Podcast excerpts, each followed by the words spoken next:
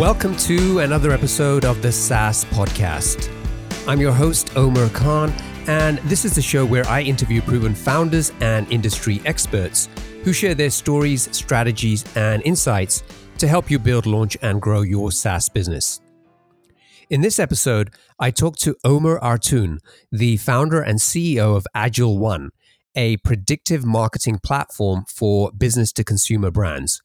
AgilOne allows marketers to understand and predict customer behavior to deliver automated, personalized experiences across all customer touchpoints, online and offline. Now, what do you do if you spot a market opportunity for a SaaS product, but you don't have the money or resources to build that product? Well, that's the situation that Omer found himself in. He was working as a consultant and seeing the same recurring issues with his clients.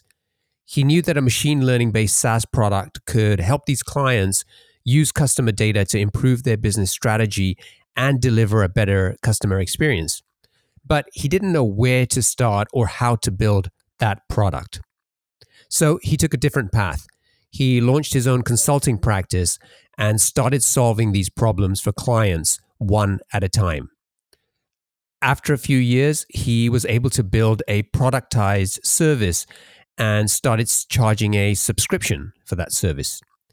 It took him seven years to finally turn his idea into a real SaaS product, which he shipped in 2012. And he bootstrapped that SaaS product from the proceeds of the services business that he'd been running. So it was a long journey. But today, He's raised over $50 million. His company is doing almost 20 million in annual recurring revenue and he employs 115 people. So, if you've ever felt like you're being held back because you have an idea but you don't have the money or skills to build your SaaS product, then this episode is for you or if you're just starting out with your product, or maybe you're currently running a services business and dream about transitioning into a full time SaaS business, then you might just get some insights to help you get closer to that goal. It's a great story, and I, hope you enjoyed the interview.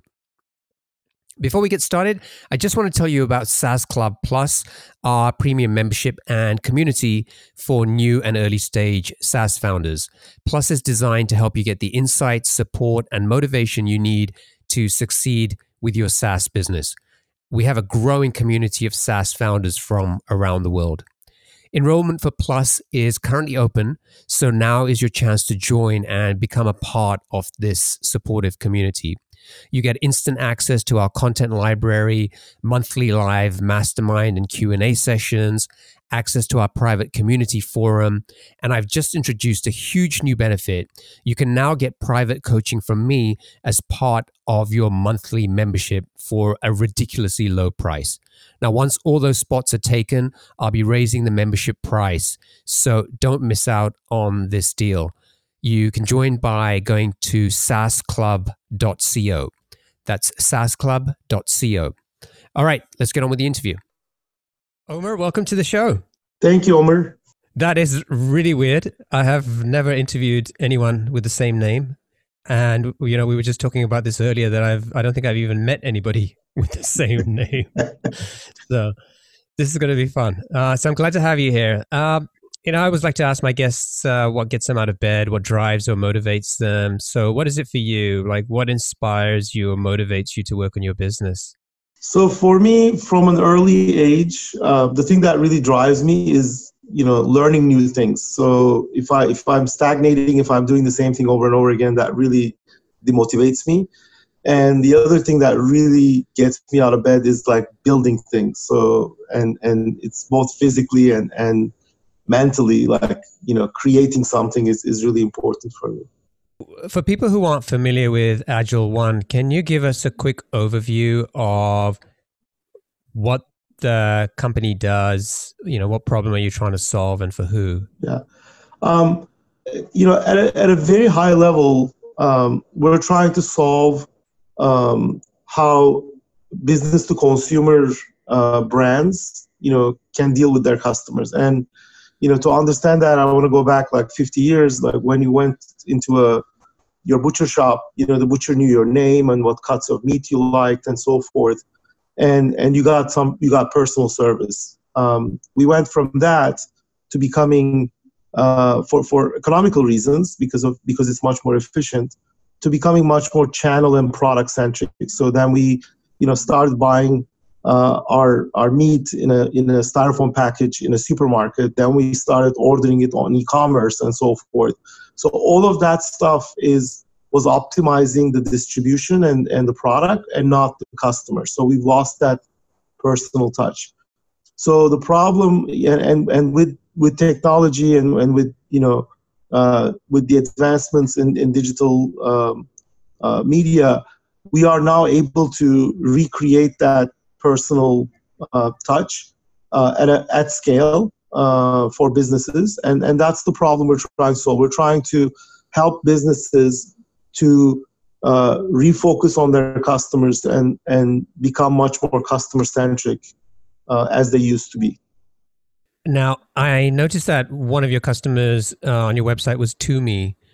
So I, am assuming that that means that if I walk into a Tumi store, the person that I'm interacting with in the retail store is going to have uh, a lot of the insights about me as a customer and what I've done before and preferences and things like that. And is that kind of a way to think about it?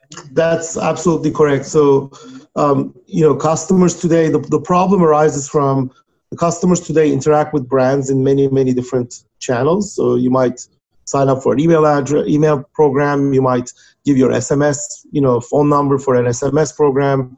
You might call the call center for something. You might go to Tumi to get a baggage repaired. You might buy three things. You might have moved from one address to the other.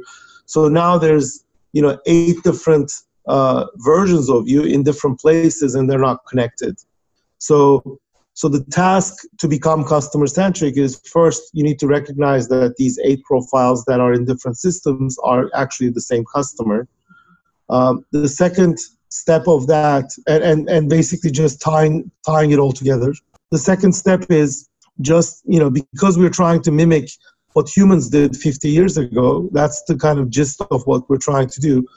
Um, that comes with intelligence. So, so you need to not just have the data on people, like what you bought and how many products you returned and all that, but also, you know, how frequently do I buy? What price point do I buy? Does, you know, uh, discounting drives my behavior and so forth. So, what you do, to get to that, you need to ask questions to the data, and this is how humans do um, to learn about to become intelligent. So to become intelligent about your customers, you need to ask questions like this: What's the value of this customer? Is the value increasing or decreasing, and so forth.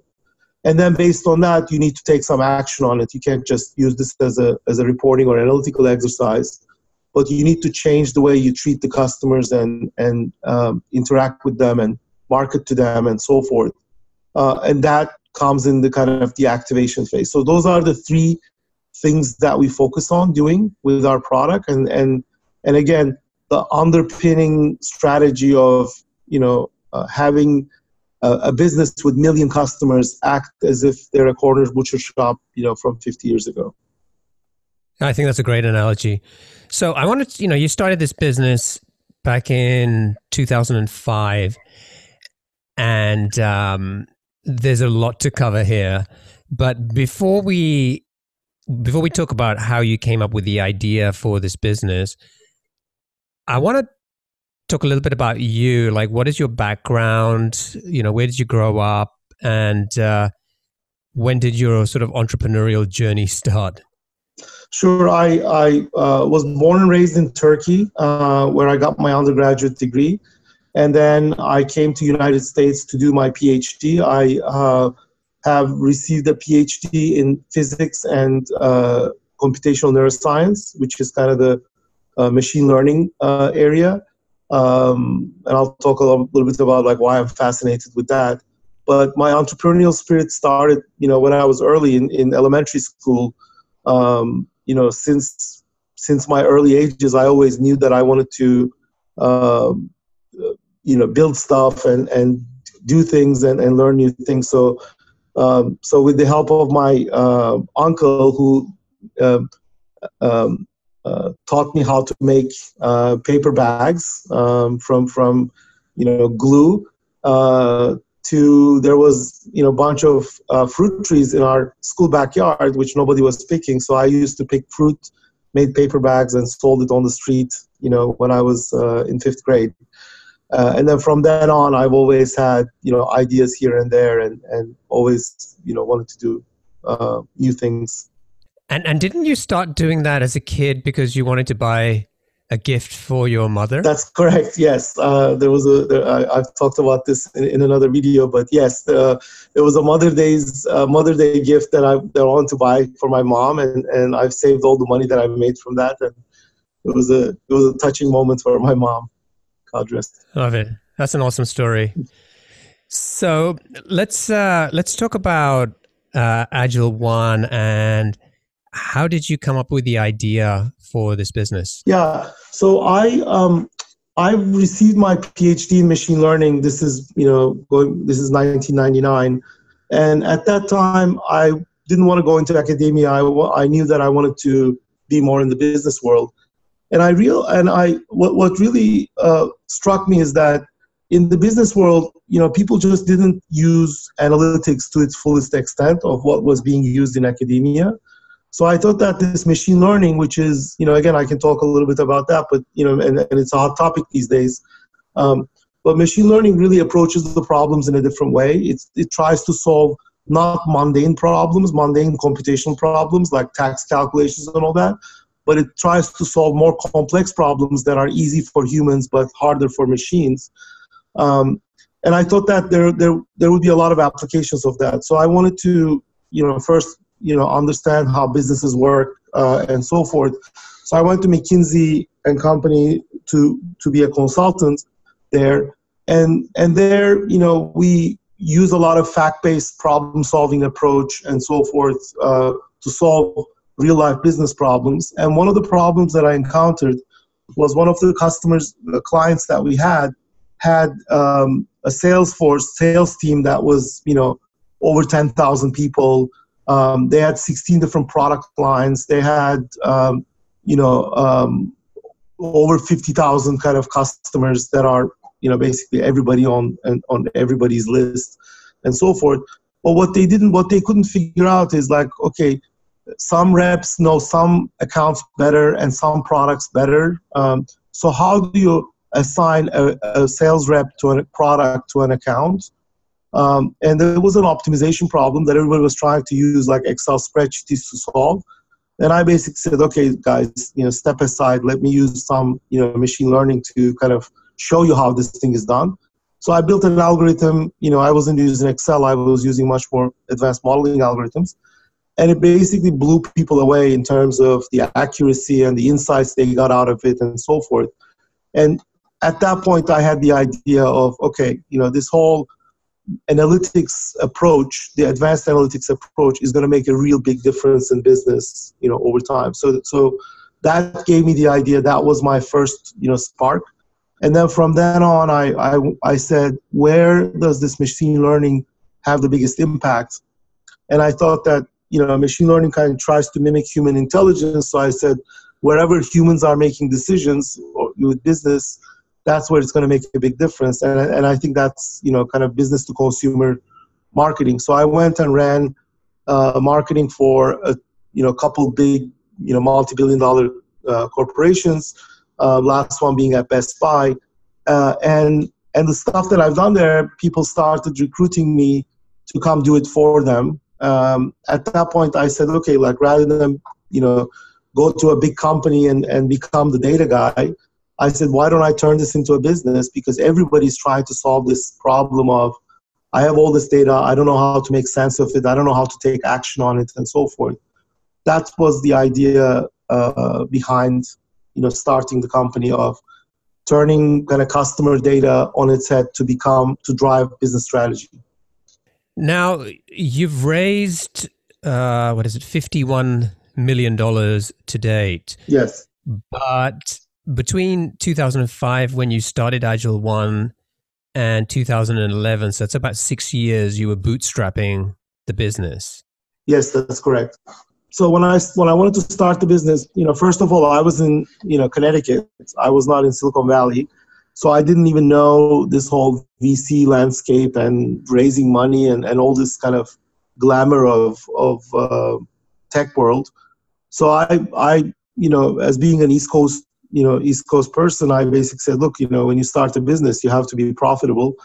So I I found a partner um, who uh, have built and and you know sold businesses before who was a great kind of mentor to me as well and he put in like i don't know $250000 into the business to get us started to basically pay for the first few months of my salary and, and office expenses and so forth and and basically i became profitable on month 10 um, selling projects and and so services to companies with the purpose that like the money that i would make from services the margin that I would make, I would invest in in building a product and and the services that I would provide, I would be very disciplined around it, um, so that you know those are more repeatable things that would contribute to the to the product that I wanted to build at the end.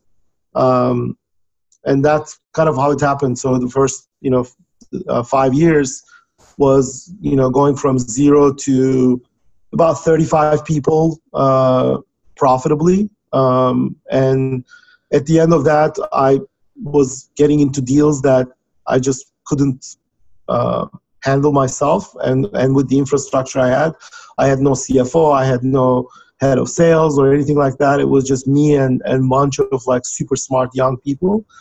So I said, okay, you know, this thing is to become a real software um, company and, and this thing is to take off. So I said, I better kind of move the company to Silicon Valley, raise proper funding, invest, you know, to build this product, not from you know gradual drip, drip, drip technology, but you know really have a sales team, really have a product team, and so forth, and build it as a as a more um, product company, you know, uh, you know, rather than a services company. Uh, uh, building a product from from from its margins. Those are, I think, those are really really different things. Yeah. How long were you running it as a services business before you were able to ship your your product? So um, up until probably like 2011, um, we were running it more as a services company. Although since 2009 to 2011, our contracts were were uh, were written in a way that it was kind of like a SaaS contract. So it was a subscription that gave them license to the software that, that we built and so forth. But the software was, it was kind of cu- like, it was custom configured for every client and so forth. It was not a real product product in the sense of uh, a single, you know, SaaS platform, um, you know, single like multi-tenant instance and all that. We didn't have any of that. And at that time, there was not a lot of technology to do that anyway. So so when you know in 2011 when we got funding, we just basically said, okay, let's let's pull back and uh, build a product uh, in a more kind of proper SaaS way and probably ship the product first product um, probably like you know late 2012. Got it. Okay. So so if I've understood this, 2005 to 2011 was mostly running it as a services business but in 2009 you effectively you know as you said you sold it as a SaaS product and mm. from a customer's perspective it was starting to look like they were buying a SaaS product that's right but on the back end of it there was still a bunch of uh, you know manual or custom work that you were doing yes from an implementation perspective yes you know when you came up with a new code and so forth, it was like hard to upgrade people because they were not on the same kind of database version and so forth. We were not using a single database. We were implementing a separate database for every customer. So from a customer perspective, it looked like they were logging into a product. They didn't have to buy servers and software and so forth. So from their perspective, it was not a it was a SaaS software, but from our perspective, it was not a SaaS real SaaS business, in the sense that it's multi like real SaaS. Like some some there are a lot of companies today that I know of. I'm not going to name any of them. they say they're a SaaS company, but if you look under the hood, it's basically hosted software. So we were hosted software in the beginning, and then you know only in the last you know five years or so we are truly truly SaaS, like multi-tenant, single code base, every two week deployments, all of that stuff.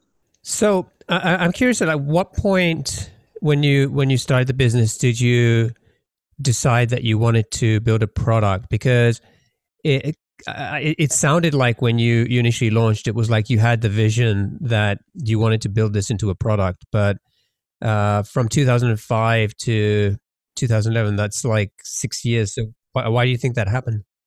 I mean, I've always had that vision from day one, but it took me much longer to get there because when you are bootstrapping with services, you are at the mercy of the next dollar you're going to get from the next customer you sell to um, right. and you don't have funding and, and it you know and cash is king you have to pay the bills and so forth so you know the customer kind of dictates the journey a little bit more than what what you want to do strategically like if i had 10 million dollars in the bank at that time like i would have made different decisions like i would have said no to certain things because um, the customer wants a feature like they want to have a survey feature let's say okay and I would say like, no, we don't do surveys because that's not in our kind of strategic interest. I don't have other customers that are going to use it.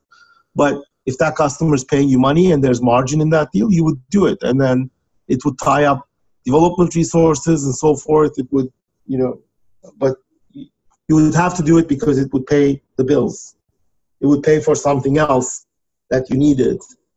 And, um, but, but it's hard to keep focus with, um, money coming from services.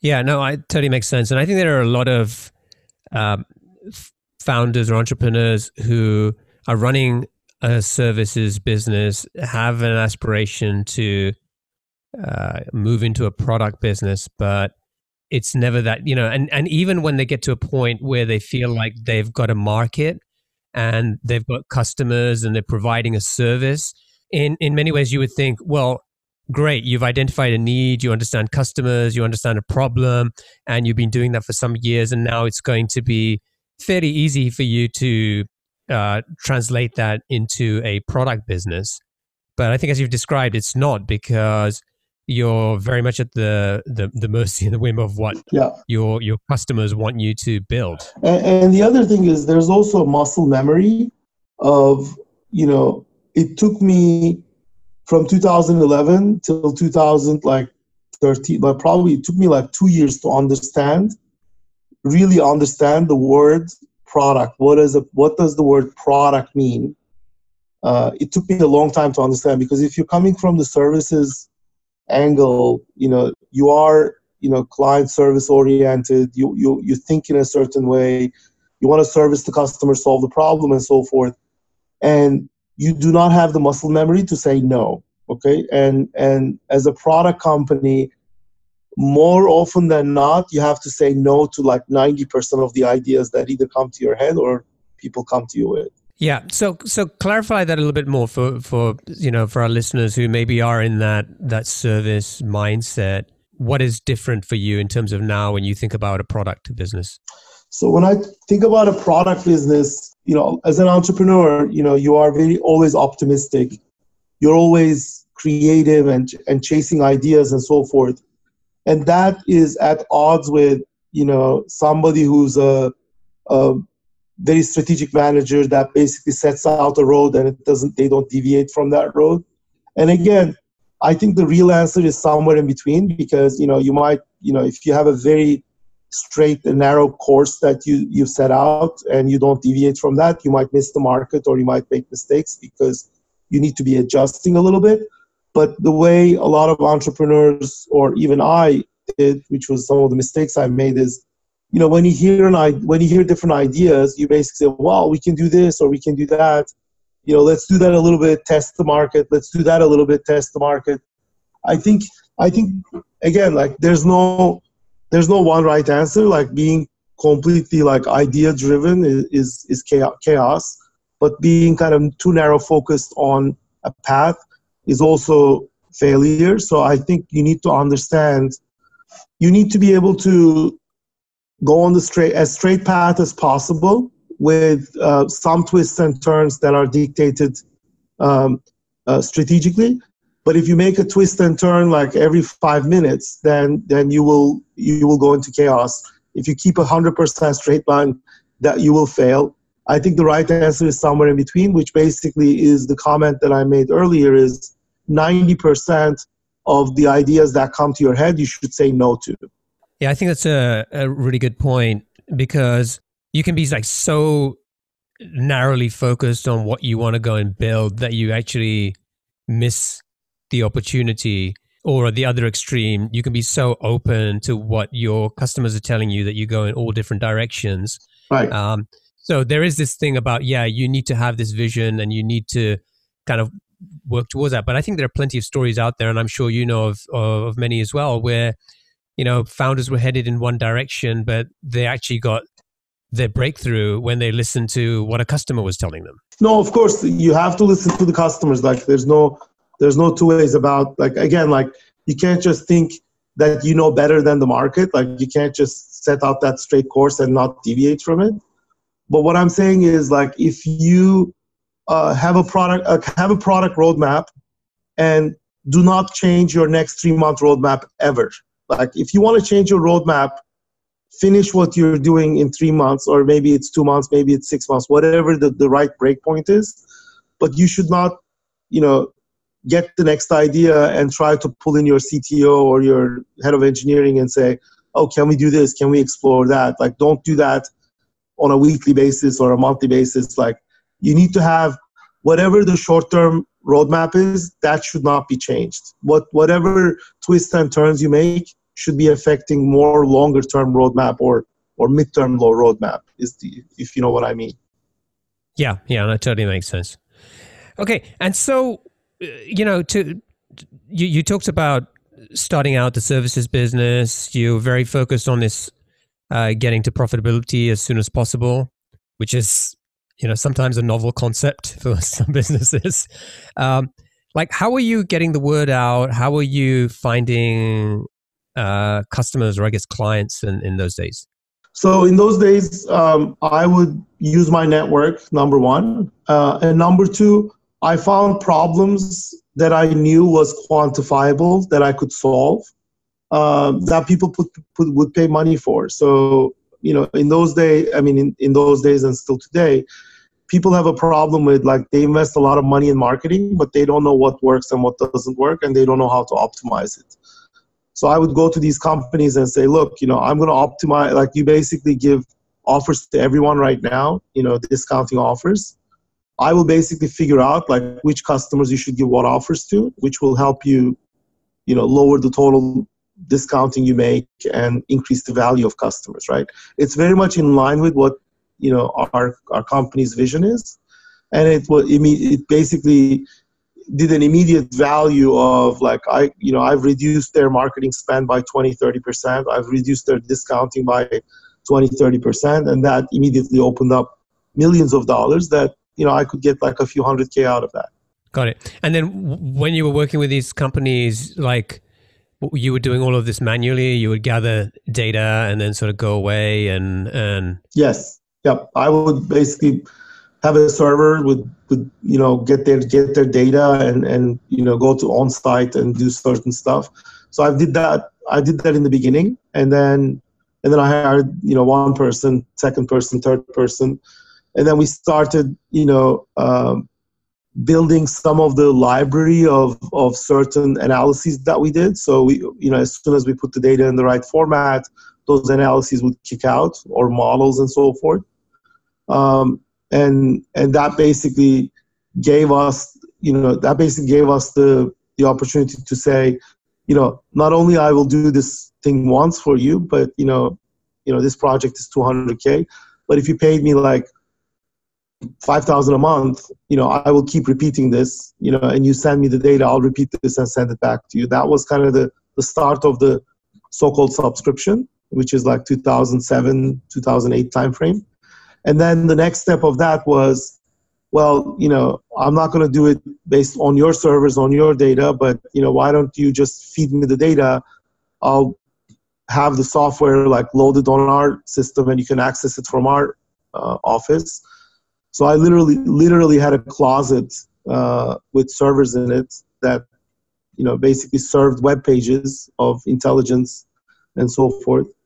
This is 2008 2009 timeframe. Um, and then we started basically saying like, look, it's not 200k, uh, you know, to do this project. It's 80k to do this project, and it's 80k per year ongoing, right? Like it's, it's so so it basically that was the start of the SaaS thing in 2008 2009 timeframe.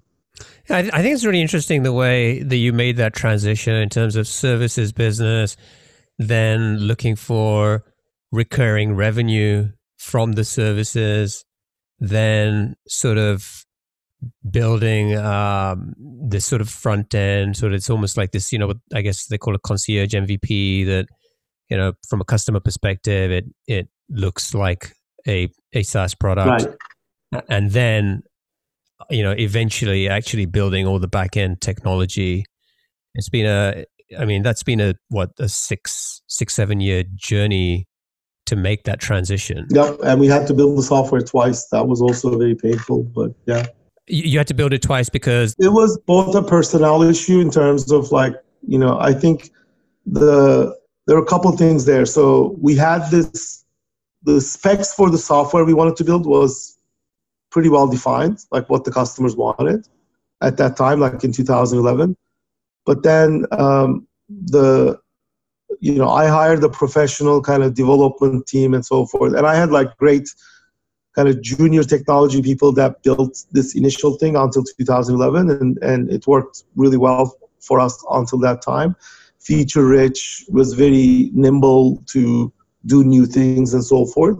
But it was just not scalable, right? So, so now you're going from being very nimble and, and customer driven to becoming much more product focused, something that's scalable and upgradable and all those and, and managed, you know, as a real product with documentation and all that.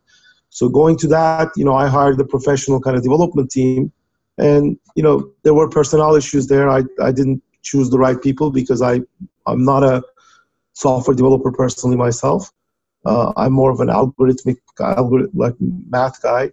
Um, so then um, the initial product they built was um, because we're dealing with large data, we were using some of the new uh, database technologies, these kind of big data technologies at the time was just brand new. Um, and I would say like 50% of the technologies were crap, and the other 50% was way too early or way too buggy to work.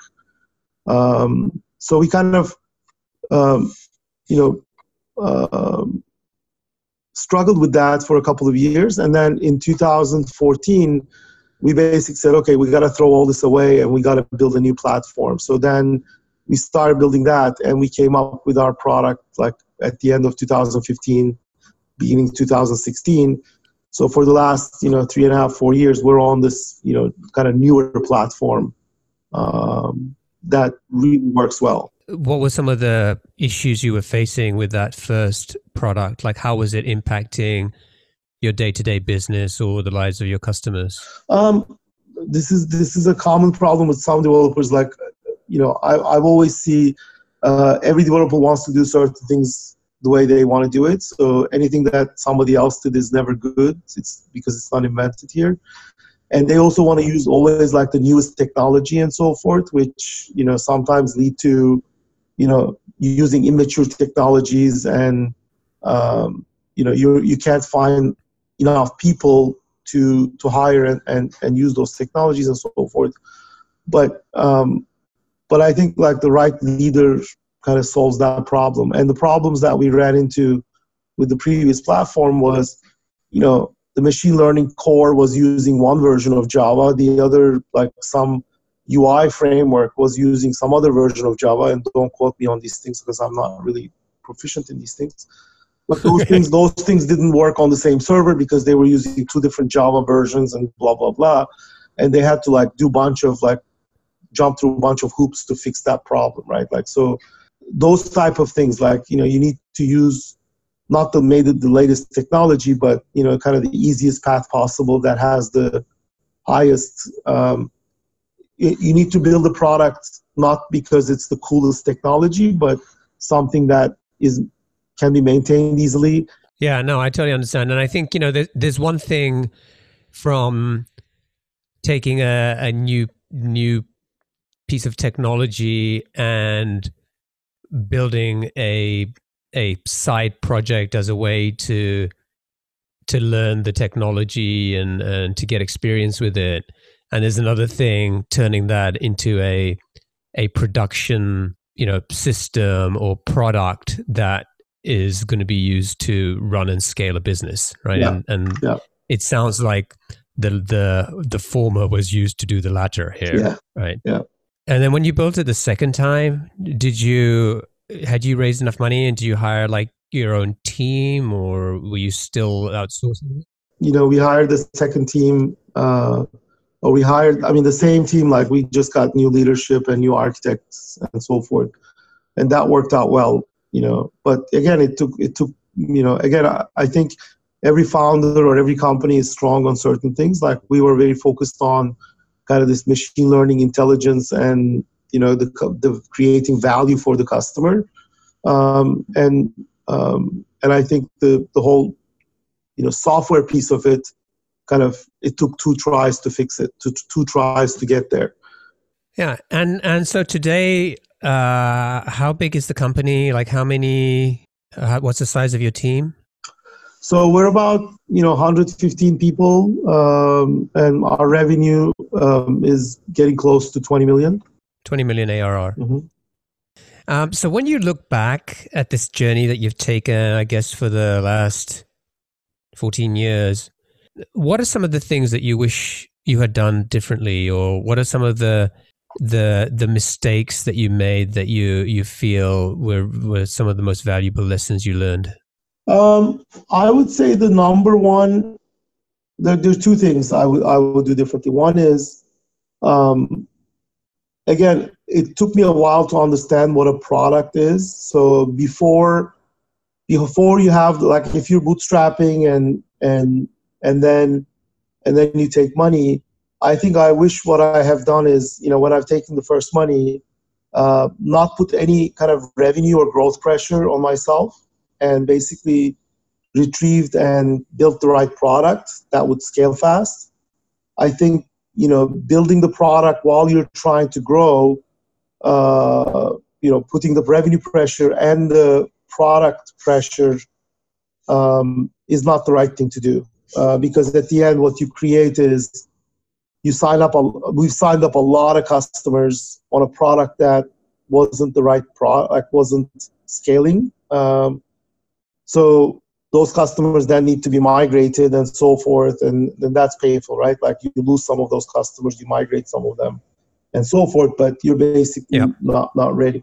So figuring out like having the right product is, is the right thing, and and having the right product also means that you know the customers are also ready to buy. So the market also like you need to look at the signals of like when you want to scale. Like that comes to the next part. Like once you have the product you know is this product ready to get you know marketed? Like at what stage are you? Is are you know a few people trying it and getting value? Is is there a mass market out there? Do you need to build the product in a way that you know can be an entry level product that can land and expand and all that? So you need to understand all of that uh, before you step on the gas of of sales. Because if you step on the gas of sales if the if the car is not rolling downhill you know pushing uphill takes a lot of money and a lot of effort you know which which is harder to to do which some people do and it starts rolling downhill at some point but um, i would also you know try to be always pushing the car on flats rather than pushing it uphill What do you mean by that?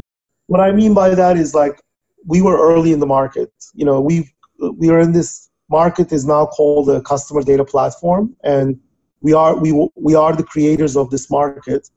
Uh, and I'm not proud of it because I was, you know, eight years early into the market, trying to explain people, you're evangelizing and so forth. So if you have, if you have, in, in that phase of growth, if people want to do like if you people ask you around like what's the roi or can we do a pilot or um, you know can can you explain to us what you do? And and we, we're going to have like five meetings and whiteboard sessions and so forth. Those are signals or do you have an roi calculator? Like if somebody's asking for an roi calculator it just means that whatever you're selling is not you know is not mainstream yet. So for that you know i would do much more kind of word of mouth reference selling and so forth and not build a, a sales engine that you know that can ramp because once you build a sales engine those people you know they want like constant leads coming in there needs to be a conversion rate there needs to be a machine like don't build that machine until uh, you go through that you you you've end the phase of whatever you're doing where people are not asking for ROI calculators or proof points or free trials and so forth. Yeah. I mean that's a great insight. It's really, but I think it's really tough to do because, as you said earlier, when you've got the the revenue pressure, whether that's you know self inflicted or it's external, uh, you, you it's it's very hard not to be in a rush to put your foot on the pedal and, and accelerate. That's right. I mean, once you get once you get money from the VCs, that's it. Like, I mean, people are people drool over you know getting money from the VCs, and I have some of the best VCs in the world that support me, and they're very supportive.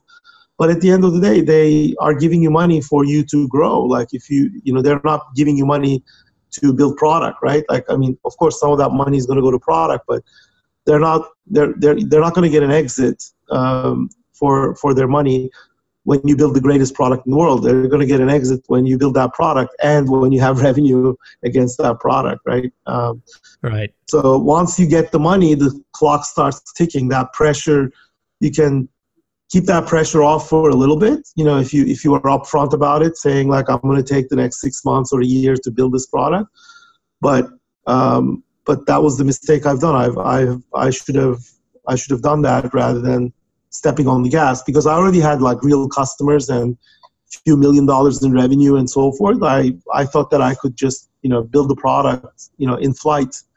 But that was really hard, really, really hard. So are, are you saying you wish you had waited longer to raise money? No, I think um, so. Yeah, um, so there are two things, right?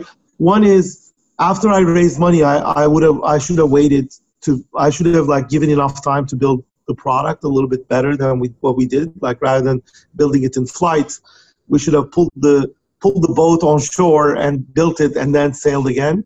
Um, the second thing is, I think from a timing perspective, our vision was correct.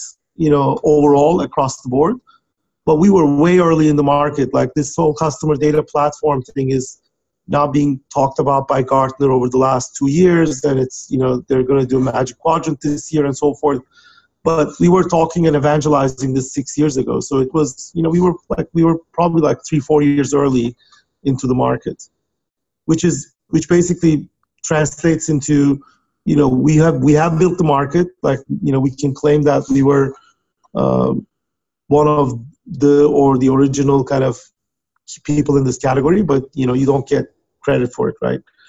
But you are right. you know using you are burning money to educate the market and create that market, and it's expensive. Okay, uh, so it's time to wrap up. I'm gonna um, we're gonna go into the lightning round. I'm gonna ask you seven quick-fire questions. Are you ready? Sure. Okay. What's the best piece of business advice you've ever received? Cash pays the bills. What book would you recommend to our audience and why? Um, there's a book called nudge. Um, it explains how people make decisions, how human kind of heuristics of intelligence works. It really was uh, enlightening for me to understand how people think and, and work. That's uh, nudge improving decisions about health, wealth, and happiness. Yes. Is that the one? Yeah. Okay. Cool.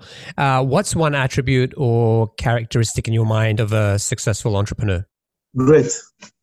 What's your favorite personal productivity tool or habit? As a very creative person, for me, it's surrounding myself with people that are very well organized.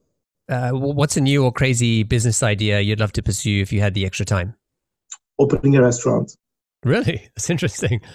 Uh, what type of restaurant? Um, I cook kind of Turkish food, and I have I actually do pop up restaurants um, every two months. Wow. Yeah, which is which is in high demand, so I would turn that into a restaurant. Wow, I I I, I gotta time my my trip to San Francisco when you're doing that. And if you know of any good Turkish restaurants in Seattle, I'd love to find one. What's uh, an interesting or fun fact about you that most people don't know? So I'm uh, I'm also a semi-professional potter. Uh, I when I was doing my PhD at Brown, I was a visiting artist at Rhode Island School of Design uh, doing pottery. I've been doing pottery for over 30 years and uh, have a full studio at home. Wow. You know, I've I've often said that I should ask these questions at the beginning because it just opens up like you just you just see a different person, right? In terms of when you ask these questions. and, and finally, what's one of your most important passions outside of your work? I would I would say it's pottery um, and and cooking. Awesome. Omer, thank you. It's been a pleasure. I, have really enjoyed this conversation, and you know, thank you for sharing your story. I, I know it's never easy to to tell the story when you've been working on something for you know almost 15 years, and and someone's asking you about the early days and things that you did. So you know, thank you for uh, kind of helping us you know go through that process and and hear your story and, sort of how you got started and, and how you built this business and and also you know for sharing your your insights and and and lessons and mistakes that you made along the way because that's really you know helpful. And one of the things that i really try to do on this show is to share that with our listeners and and to give people who are you know at the earliest stage of their journey you know some more motivation and and inspiration to keep going. So so thanking thank you for uh you know, helping me to achieve that. You're welcome. Now, if people want to find out about AgilOne, they can go to agilone.com. That's A G I L O N e.com. I'll include a link in the show notes as well. And uh, if people want to get in touch with you, what's the best way for them to do that? Um, they can use my email address. It's omer.artun at agilone.com, O-M-E-R dot A-R-T-U-N at agile1.com. Ajawan.com.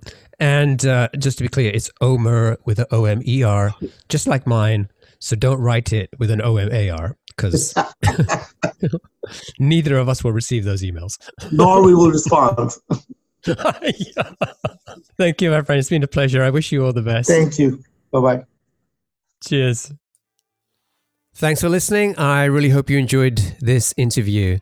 You can get to the show notes as usual by going to thesaaspodcast.com where you'll find a summary of this episode and a link to all the resources we discussed. If you enjoyed this episode, then head over to iTunes and subscribe to the podcast. And if you're in a good mood, consider leaving a rating and review to show your support for the show.